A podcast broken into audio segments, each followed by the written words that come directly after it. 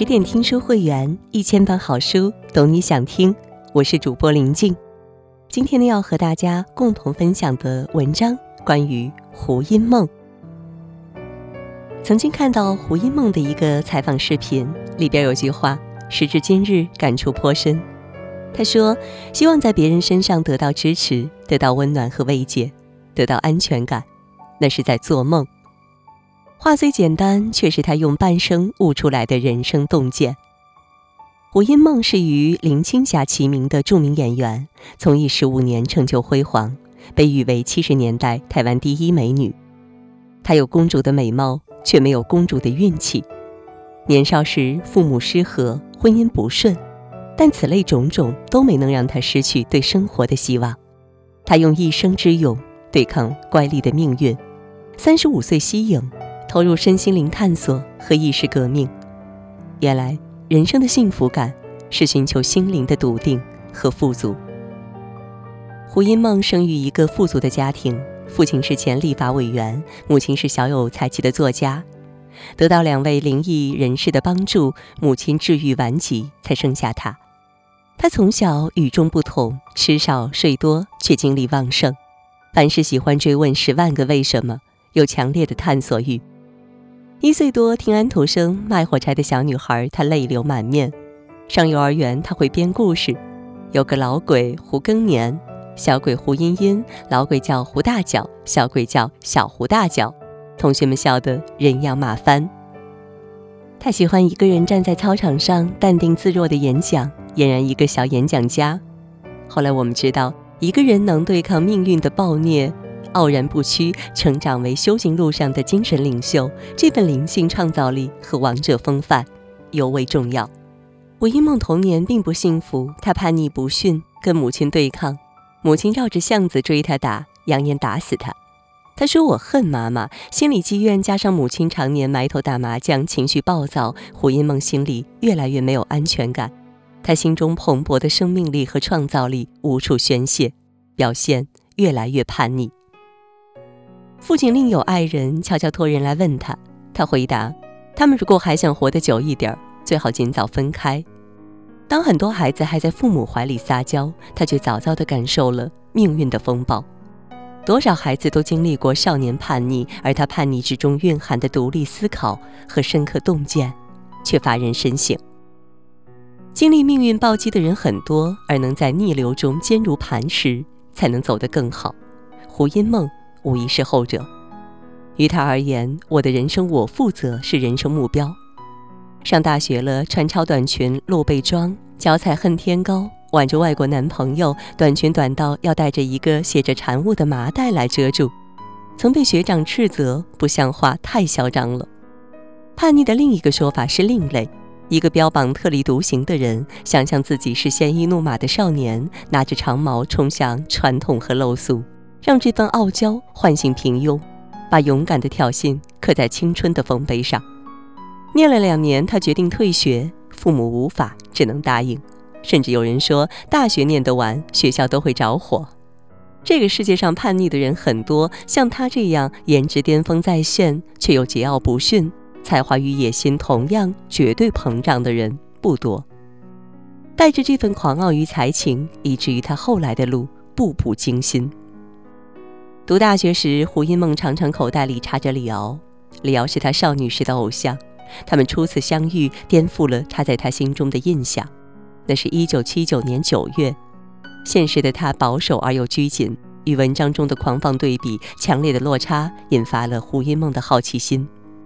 才子佳人相爱了，几个月后结婚，那是一九八零年五月六号。最美的脸遇到了最聪明的脑袋，天作之合。这段佳话轰动了宝岛台湾，而更轰动的是，同年八月二十八号，他们离婚了，一百一十五天被称为百日婚姻。一见钟情，余温尚在，他们的婚姻却已一派狼藉。胡因梦的浪漫多情遇上李敖的乖张多疑，水火不容。他们为了琐屑之事斗得鸡飞狗跳，只能以离婚收场。准备签字离婚的当天，李敖带了一束盛放的玫瑰，他伸手相握，胡因梦只觉得一笑泯恩仇，即使遍体鳞伤，他的心里还是充满着爱与宽恕的力量。可是李敖以他伪造文书为由，把他告上法庭，开始了官司之争。胡因梦跌入痛苦的深渊。他们最后一次在法庭上宾格相见，胡因梦突然参悟，他对着李敖做了九十度的大鞠躬，并笑着问他：“这样无聊的闹剧是不是可以结束了？”心中无恨，自然海阔天空。后来，李敖不断地揭胡因梦的短，甚至嘲笑他在家里便秘的样子丑陋不堪。胡因梦只是淡淡的回应：“同一个屋檐下是没有真正的美人的。”这位不断拓展自我格局的奇女子，面对冤冤相报的李敖，多年后却说：“其实我最应该感恩的人是李敖。”万箭穿心终不悔，相视一笑倾，淡然以对，宽恕放下。相比李敖的报复、揭短、讽嘲，两人的境界有着天壤之别。在和李敖经历婚变和官司困扰的岁月里，他看到了人性的丑恶，深感。愤恨的巨大摧毁力，痛苦的心灵向往光明。他学习了《灵魂永生》这本书，你会与你所爱及所恨的人紧附在一起。不过，你将学习放松、放下、化解那恨，甚至你将学着创造性的运用恨，把它转为最高的目的，最后将它转变成爱。他以洞若观火的智慧找到症结，放下怨恨，转化为悲悯和爱。大开大合，卓然不群，也只有胡因梦这种智慧具足的人，才有这样的张力。我们真正的责任是觉醒，超越自我，超越身心的现象，正入身心的自性，那就是一颗圆满的佛心。作家林清玄说：“三十岁后要把全部的时间用来觉悟，为了这份觉悟，他在人生下半场华丽逆袭，潜心修行。”从极度的绚烂转向极度的平静，痛苦迷茫中初遇克里希那穆提，心中狂喜，拨开云雾见光明。他翻译了大量著作，引起高度关注。然而，这份掀起意识革命的荣耀，远不及他忠实本心，在生活精微处务实修行的欣喜。他把心放入两性关系中修行，他觉得关系中的两个人是两条交织的线，互为吸引，又相互排斥。他热情投入，冷静觉知，因爱升起的喜乐哀愁，他心如明镜，理性透析，忠实于每个念头的升起，在微末处务实修行。意外地发现自己怀孕，决定生下这个孩子，消息轰动台湾。难道他不害怕吗？当然是怕的，因为对生命的敬畏，对心灵的忠实，面对命运的选择，多了一份勇敢和责任。因为修行，他更加笃定一个人去战斗。高龄生子，他经历了无法想象的艰难。剖腹产引发产后抑郁，发现体内有畸胎瘤，他一边独自抚育孩子，一边四处求医。生命的风暴肆意施虐，他全然接受，无怨无尤。以佛治心，他找到了内心深处的平静与安宁，为他正善持的本色平添了几分人格魅力。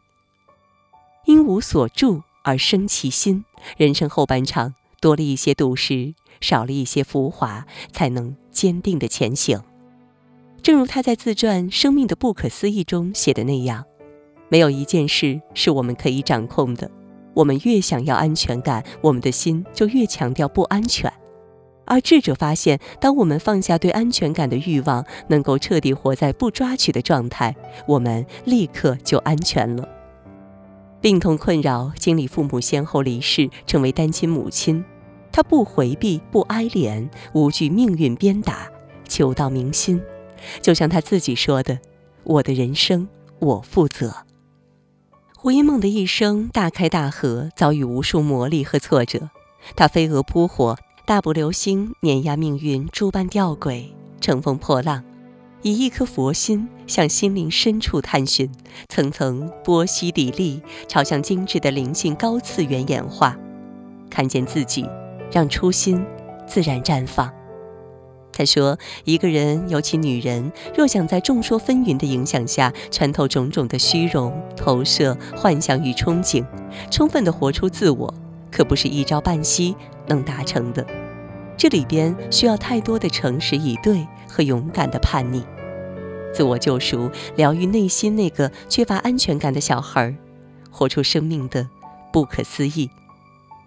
人活于世，最大的安全感就是来自内心的务实与富足。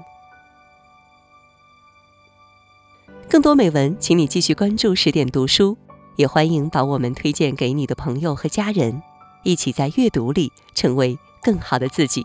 也祝各位晚安，好梦。